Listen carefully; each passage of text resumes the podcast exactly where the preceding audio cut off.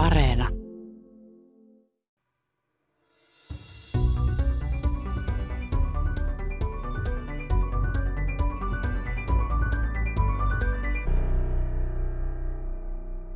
Perimmältään siinä on kysymys pelisäännöistä itse asiassa. Pelisäännöistä, jotka vois tuottaa terveempää, toimivampaa planeettaa ja hyvinvoivempaa, paremmin hyvinvoivaa ihmiskuntaa tai ihmiskunnalle hyvinvointia. Ja esimerkkinä me käytämme ravinteita, jotka on sitten myös ihmisen ravinnon ainesosa ja keskeinen resurssi, kun ihmiselle ravintoa tuotetaan. Tämänkertaisen Tiede Ykkösen käynnisti kestävyystieteen professori Helena Kahiluoto LUT-yliopistosta. Hän kuvaa tuoreen tutkimuksensa tavoitteita. Kahiluoto on yhdessä kollegoidensa kanssa julkaissut Nature Food tiedelehdessä artikkelin, jossa käydään läpi ehdotus planeettavaluutasta. Tarkemmin kriittisten ravinteiden typen ja fosforin oikeuksista ja ravinnekiintiöiden kaupasta. Tätä ajatusta kommentoi globaalin kehitystutkimuksen apulaisprofessori Markus Kröger Helsingin yliopistosta. Eli tavallaan tässä mallissa, mitä esitetään, nämä tällaiset tuhosat rehuntuotantokompleksit ja plantaasit tästä niin kuin suunnitellusta kierrätettyä lannoitteiden kaupasta. Tässä olisi syytä irrottaa, jotta sitten ei mahdollisteta sen jatkumista. Ja toisaalta on syytä välttää sitä, että tällä hetkellä kestäviä paikallisia ruoantuotantojärjestelmiä sitten lähdetään epästabilisoimaan tai muuttamaan sillä tavalla, että sinne tuodaan ulkopuolelta näitä lannoitteita Euroopasta vaikkapa. Minä olen Teija Peltoniemi. No me siinä artikkelissa ehdotamme sitä, että kun ravinteet, kuten typpi ja fosfori, joita kasvit kasvaakseen tarvitsevat, niitä on käytetty runsaasti tällä globaalissa pohjoisessa, koska siihen on ollut varaa ja niin runsaasti, että ollaan jo pilattu ympäristöämme ja vesistöä, kuten tiedämme. Kun toisaalta sitten taas köyhissä maissa, kun lannoitteiden ostoon ei ole ollut varaa ja usein nämä sivuvirrat ja lantakin joudutaan polttamaankin polttoaineeksi muiden energialähteiden puuttuessa, niin pellot on tyhjentyneet näistä ravinteista. Ja siksi ehdotamme tällaista globaalilla tasolla kierto- ja jakamistaloutta näiden ravinteiden suhteen, joka samalla ratkaisisi tätä luontokatoa ja vesistöjen saastumista täällä globaalissa pohjoisessa ja sitten toisaalta nälkää ja ruokaturvattomuutta etelässä ja myös siellä sitten myötä vaikuttaisi hiilen sitomiseen peltomaahan, jolla on myös ilmastovaikutuksensa. Samoin kuin taas toisaalta täällä pohjoisessa sillä ylimäärätypellä on taas negatiiviset ilmastovaikutukset. Eli tässä tulisi niin kuin monta kärpästä yhdellä iskulla, vaikka tämä kärpänen ei ehkä tässä ole se paras kuvaava sana, kun kysymys on todella isoista asioista. Mutta on tämmöinen niin kuin synergiamahdollisuus. Se tausta sille, että me tämmöisestä asiasta halutaan nyt keskustelua virittää, niin on tietenkin tämä monien kriisien vaivaama planeetta Maa ja sitten tämä ihmiskunta, joka kärsii niistä kriiseistä ja myös sitten sosiaalisista kriiseistä. Ja se, että me tarvitaan jotain uusia ratkaisuja, uuden tyyppistä ajattelua, aika niin kuin rohkeastikin uuden tyyppistä ajattelua siihen, että, että minkälaisilla pelisäännöillä päästäisiin parempaan tulokseen. Ja, ja tässä on tietenkin kestävyydestä kysymys. Ennen kuin mennään vielä tarkemmin tähän planeettavaluutta-ehdotukseen ja nimenomaan ravinteiden käyttöoikeuksiin ja kiintiökauppaan, niin on syytä puhua, mistä ruoka tulee, miksi ravinteet typpi ja fosfori ovat kriittisiä. Kasvit eivät kasva ilman, että ne saavat typpeä ja fosforia, ja ne tarvitsevat monia muitakin ravinteita, mutta juuri tämä typpi ja fosfori on sellaisia, jotka usein ovat niitä kriittisiä, että ne ratkaisevimmin vaikuttaa siihen kasvien kasvuun. Ja toisaalta ne on myös niitä kriittisimpiä ravinteita sitten planeetan toimintojen näkökulmasta. Eli, eli nimenomaan tämä typen ja fosforin liian runsas käyttö on jo ylittänyt maan, planeetta maan kantokyvyn. Ja se ylitys johtaa paitsi tähän ilmastonmuutokseen, niin, niin myös sitten nimenomaan vesistöjen rehevöitymiseen ja myös maaperän rehevöitymiseen, mitkä molemmat vähentää luonnon monimuotoisuutta ja aiheuttaa tätä luontokatoa. Mutta nimenomaan tämä typpi ja fosfori on näistä kummastakin näkökulmasta hyvin kriittisiä. Typpi on keskeinen elämän alkuaine. Sitä on muun muassa amino- ja nukleiinihapoissa. Alkuaine typpeä on kaasuna 78 prosenttia maan ilmakehässä, jossa se on kemiallisesti hyvin passiivista, eli se ei ole reaktiivisessa muodossa. Aktiiviseksi se saadaan sitomalla ilmakehästä fossiilisen energian avulla tai biologisesti. Vain palkokasvit ja muutamat muut kasvit pystyvät sitomaan typpeä suoraan ilmasta. Suuri osa kasveista ottaa typen maasta, johon se saadaan lannoitteiden tai lannan hajoamisen kautta. On kaksi pääasiallista väylää, jolla se ilmakehän inaktiivinen typpi aktivoidaan. Toinen niistä on tämä biologinen typensidonta, johon viittasitkin, jota todellakin valkokasvit ja jotkut muutkin kasvit kykenevät tekemään symbioosissa tiettyjen bakteerien kanssa tai sienien. Ja sitten toinen tapa on tämä teknologinen sidonta Haber-Bosch-menetelmällä, joka kuluttaa paljon energiaa ja tällä hetkellä yleensä fossiilista energiaa. Nimenomaan tämä energian tarve erottaa nämä kaksi tekijää ja sillä on toki tällä fossiilisen energian käytöllä sitten, kuten tiedämme, niin näitä ilmastovaikutuksia ja muita ongelmallisia vaikutuksia, mutta sinällään myös se biologisesti sidottu typpi, jos sitä liikaa sidotaan, niin, niin sekin, kun sekin on sitten reaktiiviseen muotoon sidottu, niin se yhtäläisesti rehevöittää peltoa ja vesistöä ja voi vähentää monimuotoisuutta. Sillä lailla niin kuin se lopputulema on sitten kuitenkin samanlainen molemmissa tapauksissa. Fosforia puolestaan on fosfaattikivissä, joista se pikkuhiljaa rapautuu luontoon, tai sitten se jalostetaan väkilannoitteisiin. 1950-60-luvulta lähtien fosforia on alkanut kertyä liiallisia määriä maan kiertoon. Maaperästä fosfori valuu vesistöihin ja edelleen sedimentteihin, joista se rehevöittää vesistöjä pitkään.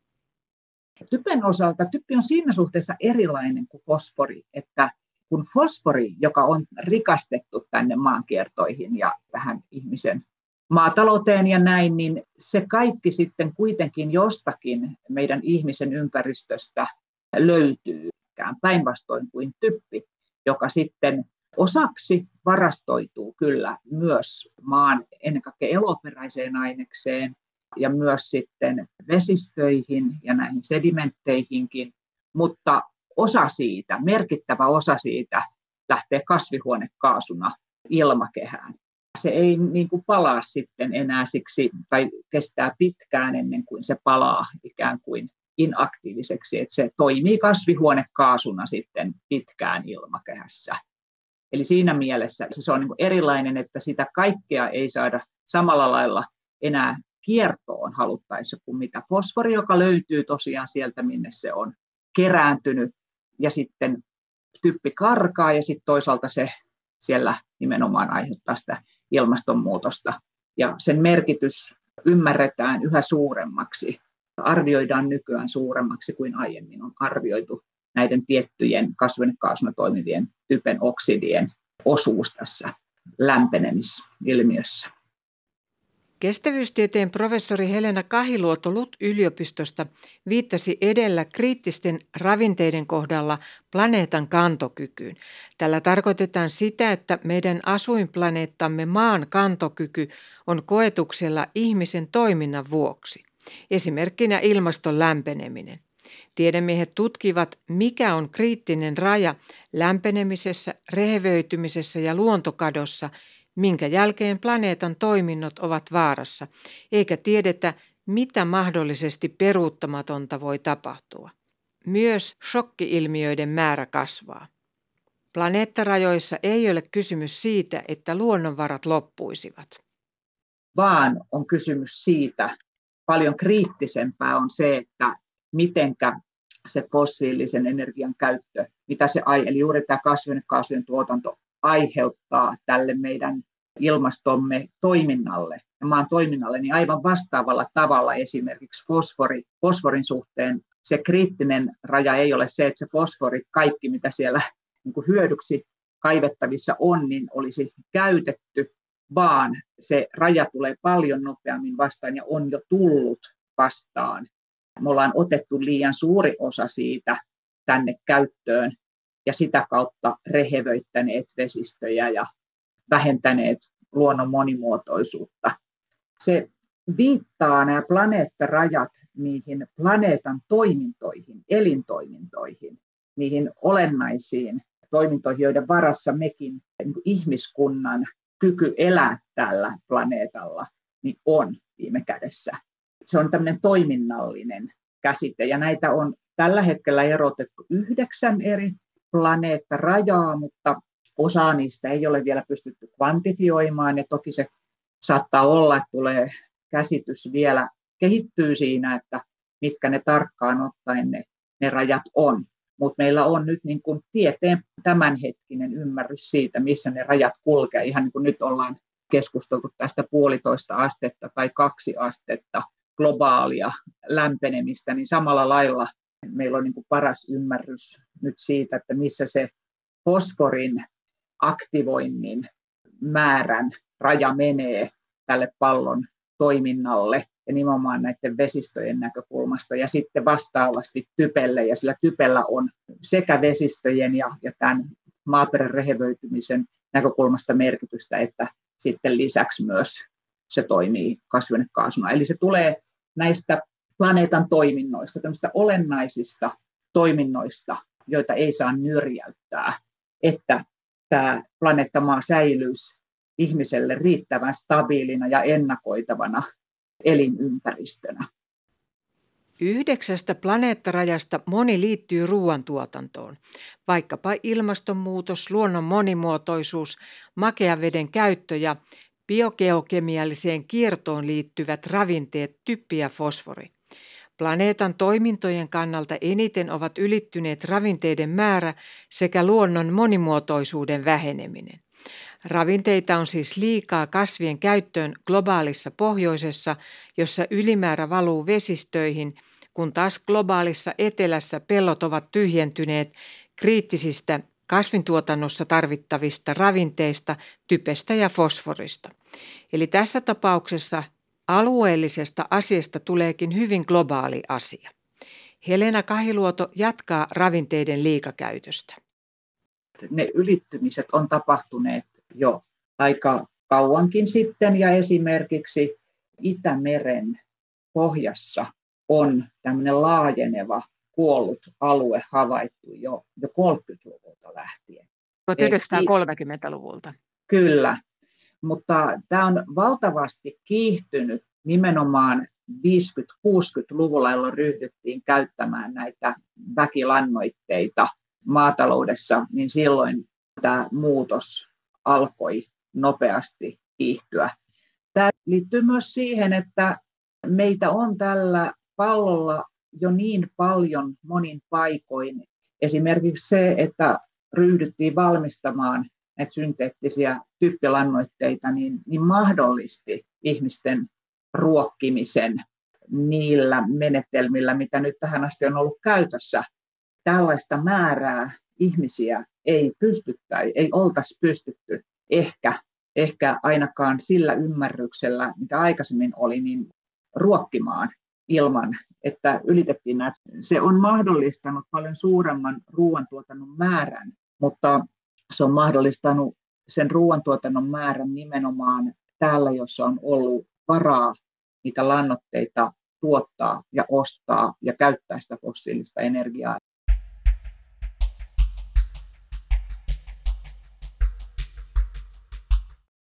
me voidaan ajatella näitä ravinteita, vähän niin kuin ilma, mä jälleen vertaan tähän, tähän ilmastoon, josta kaikilla on jonkinlainen niin kuin käsitys tästä asiasta, että et yhtä lailla kuin tämä ilmasto on meille yhteinen, meidän ilmastoon vaikuttaa yhtä lailla se, että, että mitenkä jossain Kiinassa päästetään kasvihuonekaasuja, kuin se, että mitenkä täällä meillä. Että, että se on niin yhteistä omaisuutta, josta pitää yhdessä huolehtia. Niin samalla lailla voidaan ajatella näitä ravinteita ja niiden ravinteiden aktivointia, koska siinäkin on nämä vastaavalla tavalla olevat planeettarajat, että tämä meidän planeetta Maa ei kestä niiden rajojen ylittymistä.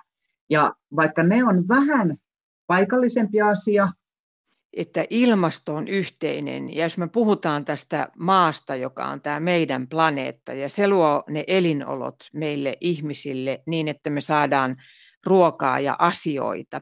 Ja mm. sitten jos esimerkiksi ne, siis se typpi ja fosfori on kriittisiä ikään kuin, niin kuin joka paikassa, että mitään hän ei ole, jos ei meillä ole kasveja ja ruokaa ja esimerkiksi mm. sitä luonnon monimuotoisuutta, niin sehän on niin kuin ikään kuin itsestään selvä, että jos me vedetään överit näissä kriittisissä ravinteissa, niin varsinkin jossain menee tosi huonosti ja menehän sielläkin, mm. missä on jo överit. Niin, nimenomaan. Ja jo, se on tässä juuri se pointti.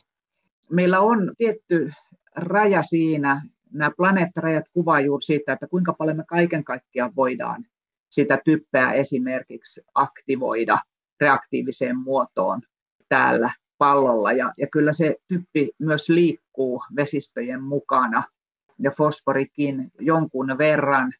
Se on niin kuin yhteistä Yhtä lailla kuin ilmasto, niin niitä ravinteitakin, rikastettavia ravinteita voidaan ajatella tämmöisenä yhteisenä varantona. Ja varsinkin kun hyvin suuri osa meidän helppokäyttöisistä fosforivarastoista on, on Marokossa, ja kuitenkin ne on sieltä lähinnä maksukykyisemmille markkinoille tuotu. Tässä on niin kuin hyvin monella konkreettisella tavalla kysymys semmoisista niin yhteisistä, ihmiskunnan yhteisestä varannosta, että me ei voida tänne ikään kuin tähän meidän verisuonistoomme, tähän vesistöön ja, ja valtameriin ja myöskään näihin makeisiin vesiin, niin päästään niitä ravinteita tolkutonta määrää, niin silloin meidän täytyy, niin kuin, meillä on tavallaan toisillemme, yhtä lailla kuten ilmastonkin suhteen, niin, niin toisillemme ollaan vastuussa. Tavallaan koko ihmiskunnalle vastuussa siitä, että kuinka paljon joudutaan tämän ihmiskunnan kesken tavallaan sitä jakamaan sitä mahdollisuutta aktivoida niitä ravinteita, niin nyt me ollaan arvioitu sitä, että mikä osuus,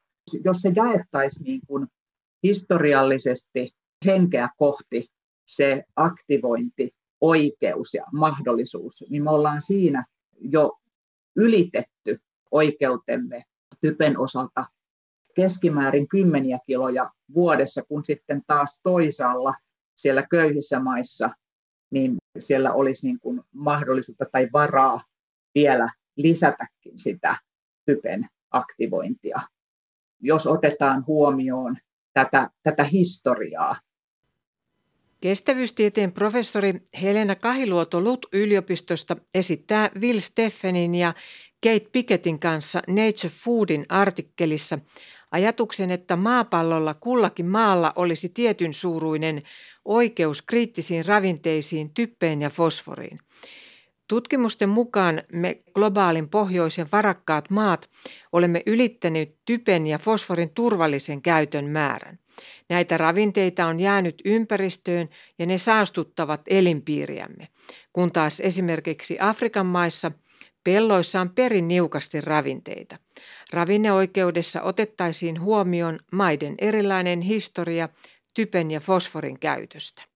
Jos ajatellaan esimerkiksi Suomea ja Etiopiaa, niin me ollaan, me ollaan Suomessa tavallaan velkaa Etiopialle sitä ravinteiden käyttöä, kun me ollaan käytetty siitä niin paljon suurempi osa, me ollaan ylitetty tavallaan oma osuutemme tästä ravinteiden aktivoinnista, kun taas sitten monissa köyhissä maissa ei olla vielä edes kunnolla aloitettu ja ollaan selkeästi niin kuin siitä omasta osuudesta sen alle.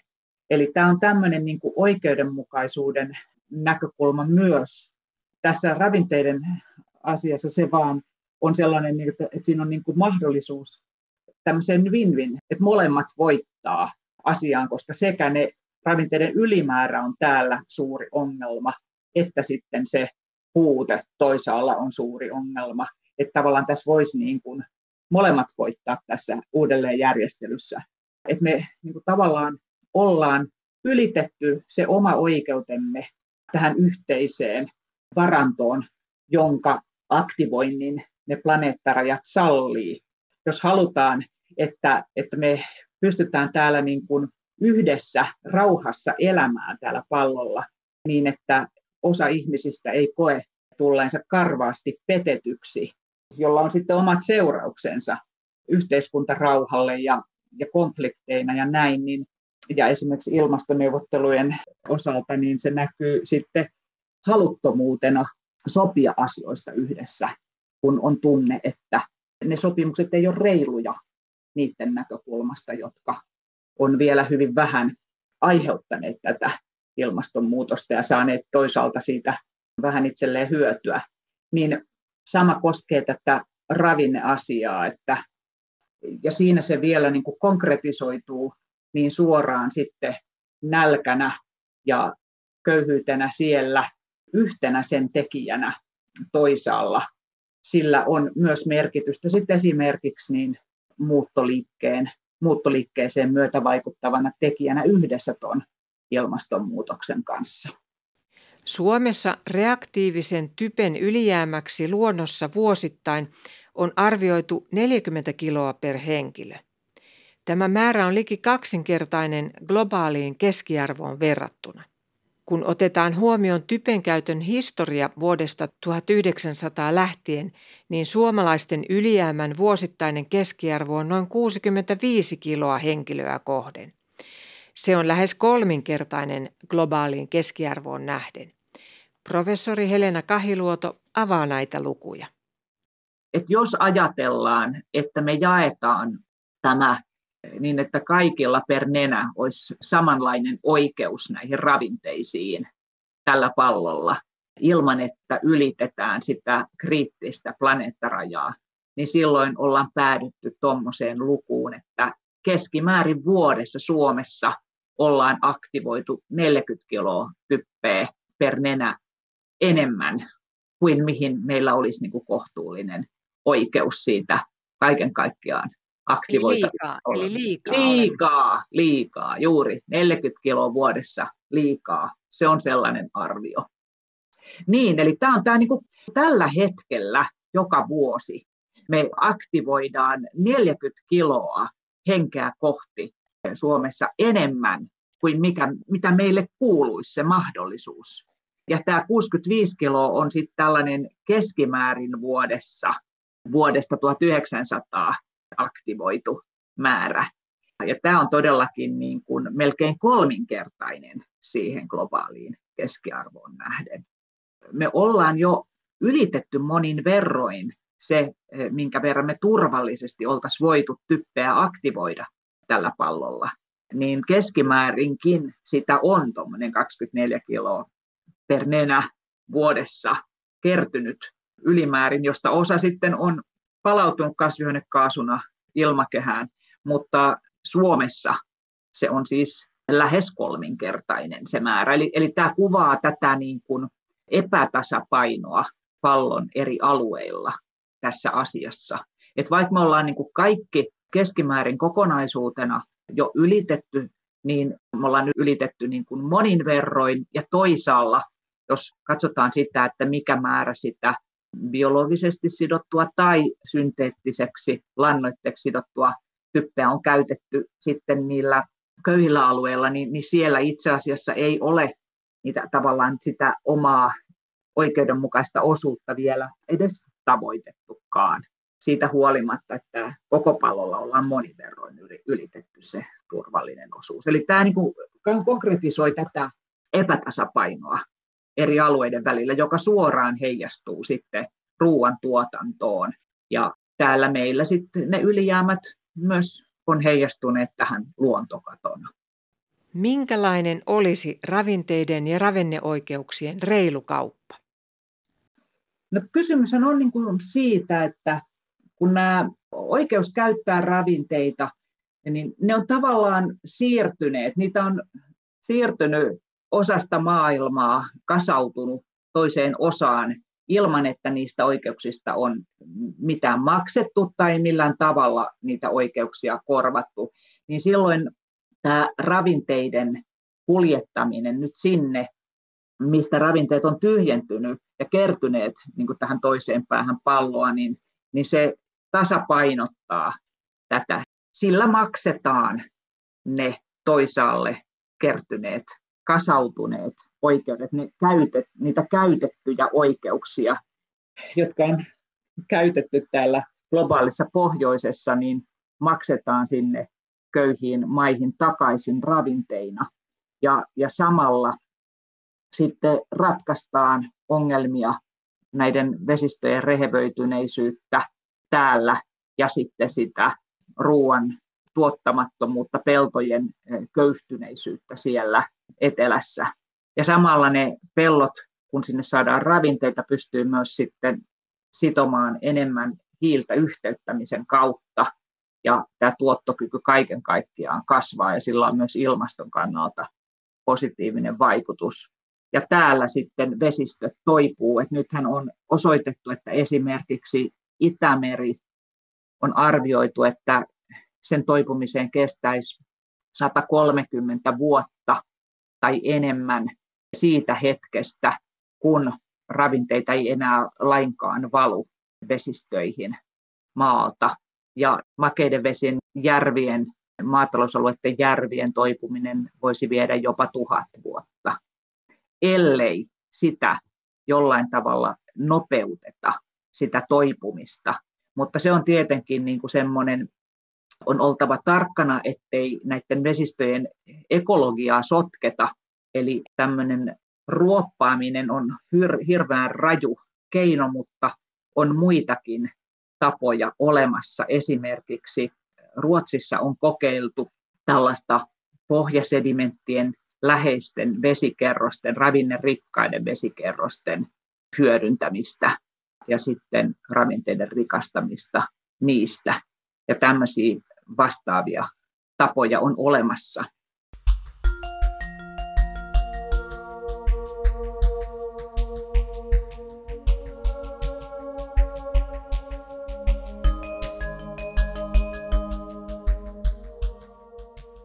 me ollaan esitetty sitä, että nämä typpi ja fosfori, ja fosforin osalta se on vielä helpompaa, koska se kaikki löytyy vielä tästä ympäristöstä, mutta suuri osa myös typestä löytyy, että esimerkiksi näihin sivuvirtoihin joutuvia ravinteita, kuten lantaan, puhdistamolietteeseen, elintarvikejalostuksen sivuvirtoihin, että niihin joutuvia ravinteita joita osittain todella huonolla hyötysuhteella suhteella koko Euroopassa tällä hetkellä käytetään ja, ja niin kuin ihan peltoakin raivataan vaan tämän lannan levitysalaksi, niin näitä ravinteita näistä sivuvirroista rikastettaisiin ja ikään kuin maksettaisiin tätä velkaa kuljettamalla niitä sinne, jossa pellot ovat näistä ravinteista tyhjentyneet. Ja tietenkin sitä niin kuin esimerkiksi fosforipulaa ja, ja typen lisätarvetta, niin, niin sitä, se on niin kuin vähittäinen prosessi pikkuhiljaa. Sitä voidaan sitä epätasapainoa korjata. Et sitä ei voi niin kuin kerralla korjata, mutta esimerkiksi muutamassa kymmenessä vuodessa niin tämä tasapaino olisi mahdollista vähitellen palauttaa. Jos sitten tällaista niin kuin lantaa ja maatalousjätteitä ja puhdistamolietettä ryhdyttäisiin viemään sitten niihin yleensä globaalin etelän maihin, jossa on sitten pulaa näistä kriittisistä ravinteista, niin se on aikamoinen teknologinen haaste ja se on logistinen toki, mutta ensiksi se teknologinen, että miten ne pystyttäisiin ikään kuin saamaan sellaisen muotoon, että ne olisi näppärä sinne viedä. Joo, ja kyllä. Ja se on teknologinen ja logistinen haaste, mutta näitä teknologioita kehitetään koko ajan hyvää vauhtia ja, ja nyt jo on, on olemassa keinoja rikastaa näistä sivuvirroista näitä ravinteita niin, että ne kuljetettavat volyymit eivät ole niin suuria, että ne kustannukset nousisivat kohtuuttomiksi. Kysymys on itse asiassa tavallaan palautusvirroista, että ennen kaikkea fosforia on kuljetettu laivalasteittain Marokosta ympäri maailmaa ja näiltä alueilta, joilla, joilla on ollut näitä fossiilisia rikastumia tai muuten sitten tätä maaperän epä, epäorgaanista fosforimineraaleja käytettävissä. Eli se on teknologinen haaste, mutta se ei ole millään tavalla ylipääsemätön ja, ja nyt jo on käytettävissä ja kovaa vauhtia kehittyy nämä teknologiat.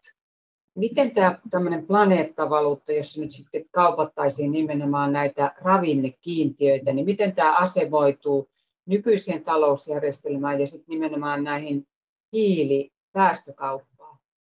Ja kyllä tässä hyvin semmoinen samantyyppinen järjestely on, siis päästökaupan, päästökaupasta on kysymys. Ja, ja siinä mielessä niin kuin vertautuu tähän hiilikiintiökauppaan tai kasvihuonekaasupäästöjen päästöoikeuksien kauppaan. Tässä meidän mallissa on pari erikoisuutta. Siis se perusmalli on sama, perusidea on sama, mutta, mutta tässä on se, että on tärkeää, että se historia otetaan huomioon. Tätähän toki niin kuin tässä hiili- tai kasvihuonekaasupäästöjen kaupassa, hiilikaupassa, niin kehittyvät maat on, on myös pitäneet esillä, että jollain tavalla se pitäisi myös ottaa huomioon, mutta tässä ravinneasiassa se on hyvin konkreettista, koska, koska ne todella ne ravinteet kertyy siihen ympäristöön, kun niitä on käytetty. Ne on niin kuin suuralta osin edelleen läsnä päinvastoin kuin sitten esimerkiksi kasvihuonekaasut ja niiden päästämisestä, niin ne on, ne on niin lämmittää ilmastoa, mutta että ne ei ole sillä lailla paikallisesti läsnä.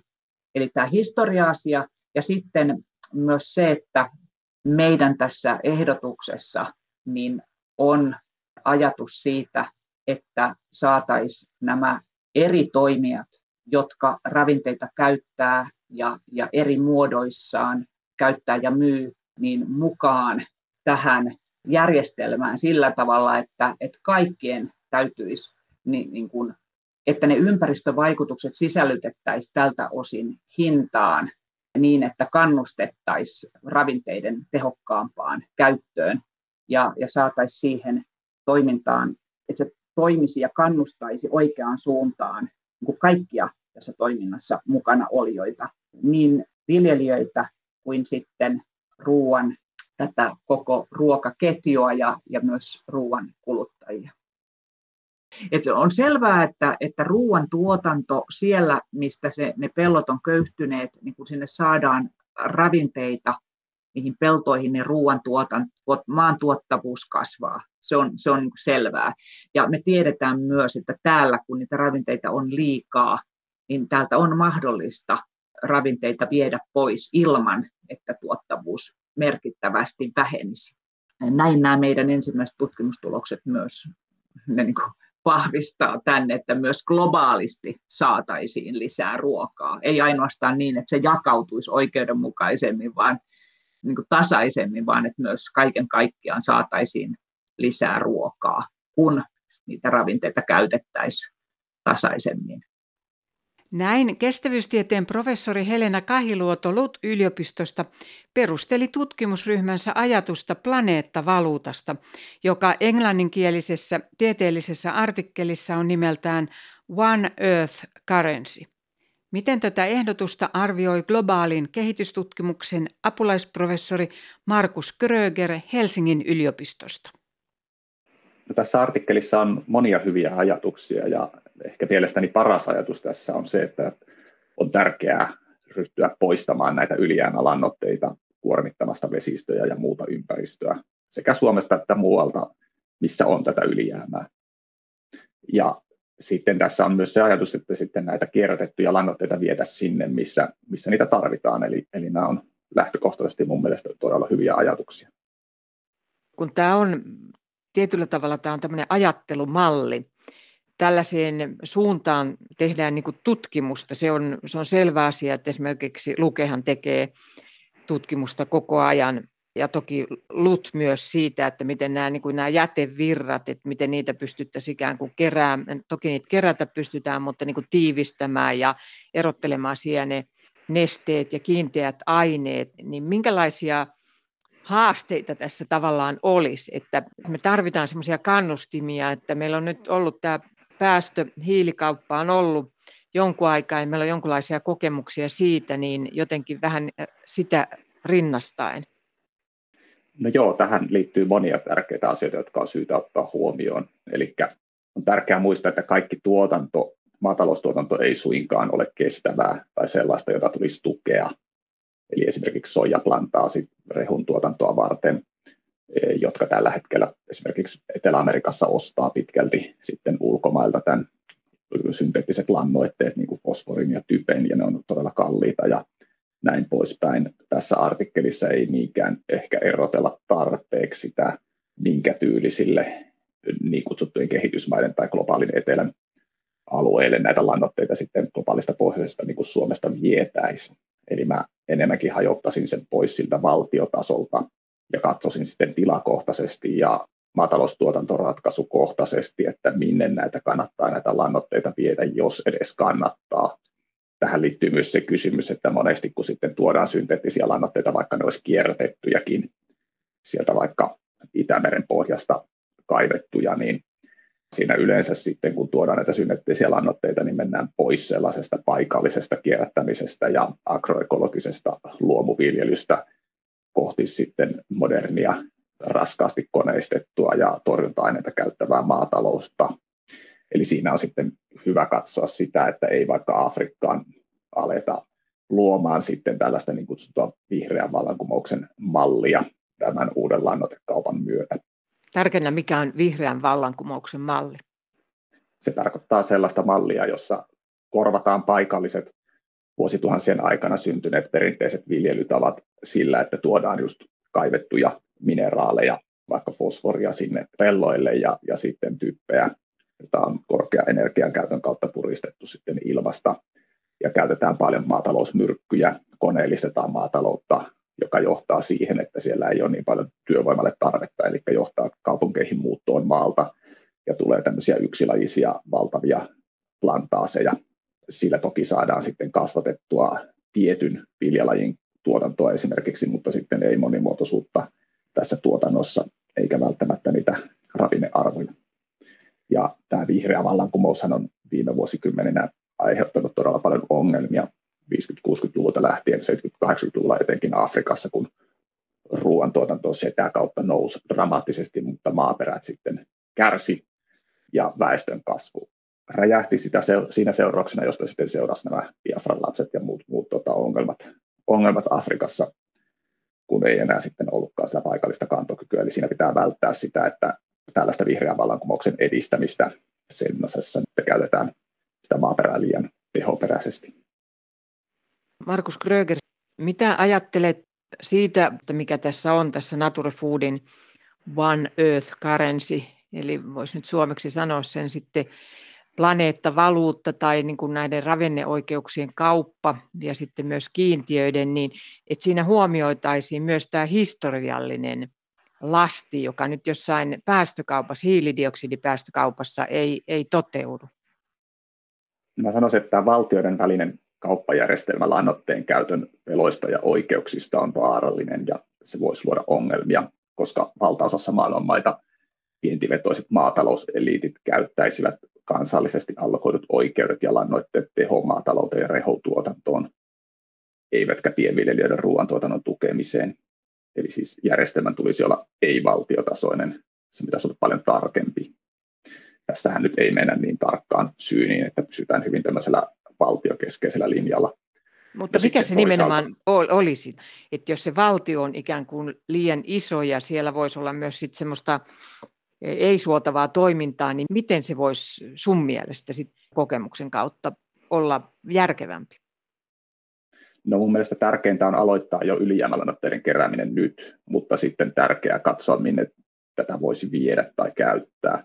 vai pitäisikö säästää myöhempää käyttöä varten siellä, missä kerätty, vähentää esimerkiksi fosfaattikaivosten tuotantoa ja typen energiakuluttavaa tuotantoa. Ja pääsääntöisesti näkisin, että agroekologista viljelyä syytä, on syytä tukea kaikkialla maailmassa. Eli tämmöistä luomuviljelyä tai, tai sinne päin menevää viljelyä, joka vähentää lannoitteiden ja, ja torjunta-aineiden käyttöä. Ja lannoitteiden tuonnissa, vaikka kierrätettyjä, on se riski, että nämä alueet siirtyy agroekologisista perinteistä lannoitustavoista modernin tehomaatalouteen ja tuoda myös nämä myrkyt sitten käyttöön siellä ja koneet ja tämä aiheuttaa sitten vähemmän työtä. Mutta sitten toisaalta tästä syntyisi myös isompi määrä ihmisiä, koska olisi enemmän näitä lannoitteita, vaikka siellä Afrikassa tässä viitataan, että puolesta toista miljardista neljään miljardiin Afrikassa nousisi väkiluku sitten, koska olisi enemmän ruokaa, mutta sitten ei olisi tarjolla töitä pelloille, jos se johtaisi tähän koneistamiseen. Eli näiden lannoitteiden mukana, niin kuin sanoin, niin tulee yleensä kaikkea muutakin.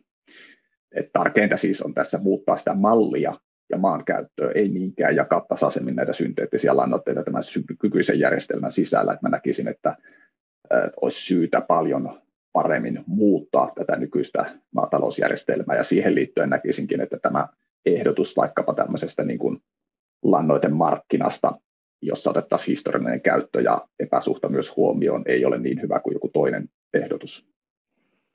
Joo, siis sen takia tämä ehdotus juuri, että ruvettaisiin vaikka kaivamaan sieltä Itämeren pohjasta niitä, niitä tota, kertyneitä fosfaattia ja muita lannoitteita pois ja kierrättämään, niin on todella hyvä ja sitä kohti pitäisi todellakin mennä ja kehittää sitä kaikkialla maailmassa, koska se on, se on ihan kestämätön, kestämätön tilanne. Ja sitten mä lähtisin nimenomaan ehkä siitä, että ei, ei laajennettaisi näitä tehomaatalouden alueita, vaan käytettäisiin niitä sitten siellä, missä, missä tota, niitä jo nyt käytetään, ja ei enää laajennettaisi fosfaattikaivoksia, vaikka esimerkiksi Suomessa on Soklin fosfaattikaivos Malmio tuolla Sallassa, niin sitä ei missään nimessä pitäisi avata, se olisi todella tuhoisaa paikallisesti ja luonnon kannalta, vaan nimenomaan pitäisi mennä tätä kierrätystä kohti sekä näissä lannoitteissa niin kuin kaikessa, kaikessa resurssituotannossa, kaivoks, kaivoksissa ja näin poispäin pitäisi sitä kierrätystä suosia. Nämä kirjoittajat tässä Nature Foodin artikkelissa puhuu tämmöistä reilusta ravinnekaupasta ja ravinneoikeuksista, niin mitä se sussa herättää? Ja tässähän suositellaan nyt järjestelmäksi tällaista markkinapohjaista ratkaisua, vähän niin kuin tällä hetkellä on käytössä ilmasto, ilmastopolitiikassa kasvihuonepäästöjen suhteen, eli tämmöistä cap and trade. Mutta mä olisin kriittinen tämän suhteen sen takia, koska päästökauppakokemukset osoittaa, että tämmöinen globaali päästövero olisi parempi ratkaisu kuin se, että se on tämmöinen vapaaehtoinen markkinapohjainen systeemi, jota esimerkiksi Yhdysvallat ajoi todella vahvasti silloin Kyotossa ja, ja, ja sen jälkeen, että ei halunneet 90-luvulla sitten lähteä tällaiseen me veropohjaiseen ratkaisuun globaalisti, joka sitten olisi enemmän pakottanut, pakottanut siihen, eli täällä oli ennen kaikkea öljyteollisuuden lopparit taustalla. Se on iso ongelma, eli esimerkiksi vaikka Kalifornia ja monet muut tahot on sitten lähtemässä pois siitä ja kehittämässä sitten tämmöisiä veropohjaisempia ratkaisuja sen markkinaehtoisuuden sijaan, koska ollaan vaan menty koko ajan pahempaan suuntaan, eikä ole juuri saatu tarvittavia ratkaisuja tehtyjä sitä kautta. Ja näenkin hieman kummana sen, että sitten tässä kuitenkin suositellaan tämmöistä päästökauppaa. Eli myös niin näiden synteettisten lannoitteiden kaupan suhteen, tai suhteen olisi parempi, että olisi tämmöinen globaali lannotevero. Ja voisin nähdä niin, että se voisi esimerkiksi suunnitella sillä tavalla, että se nousisi eksponentiaalisesti, mikäli aiheuttaa ylijäämää, eli ylikuormitusta, ja taas sen jakaisi resursseja sinne, missä lannoitteita käytetään vähemmän. Ja tämän tulisi ohjautua tosiaankin tilakohtaisesti, ei valtiotasolla. Ja on epätodennäköistä, että nämä historialliset käytöt ja niin kutsutut velat otettaisiin huomioon näiden kirjoittajien esittämällä tavalla tämmöisessä systeemissä, kauppasysteemissä, eli parempi keskittyä siihen nykyiseen käyttöön ja kierrätykseen. Esimerkiksi tällä hetkellä on luonnon tuhontaan liittyen menossa semmoista kansainvälistä kriminalisointihanketta Haakissa ja muuta, ja sekin lähtee siitä, että se, se ei olisi niin kuin ei ottaisi huomioon historiallisia tapahtumia, että jos miettii konkreettista kansallista politiikkaa, mikä on mahdollista saavuttaa, niin en näe, että se historiallinen taakka olisi helppo sinne sisällyttää. Toki siihen voi pyrkiä, mutta tärkeämpi muutos tuossa olisi nimenomaan se, että se ei olisi tämmöinen markkinapohjainen, vaan enemmänkin niin kuin just tämmöinen niin kuin veropohjainen lannoitevero.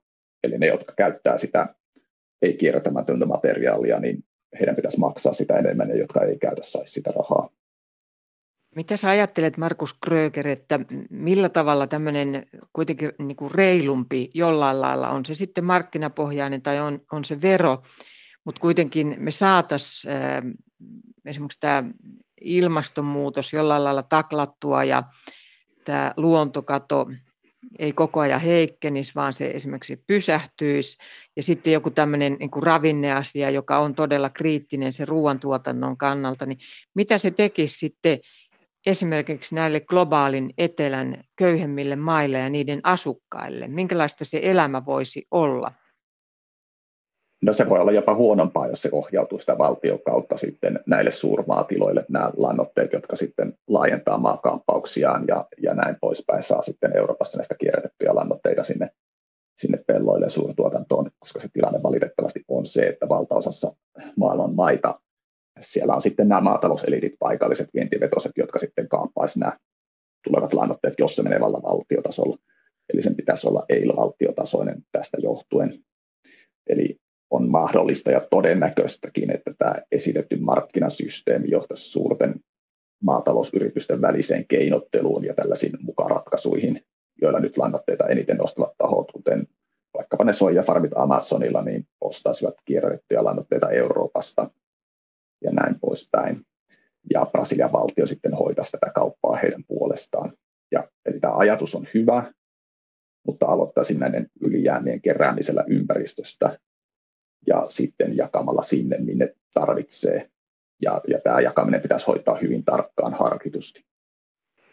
Kun, kun se on selvää, että jollain lailla tässä tarvittaisiin sellaista systeemistä niin kuin isomman kuvan niin kuin muutosta.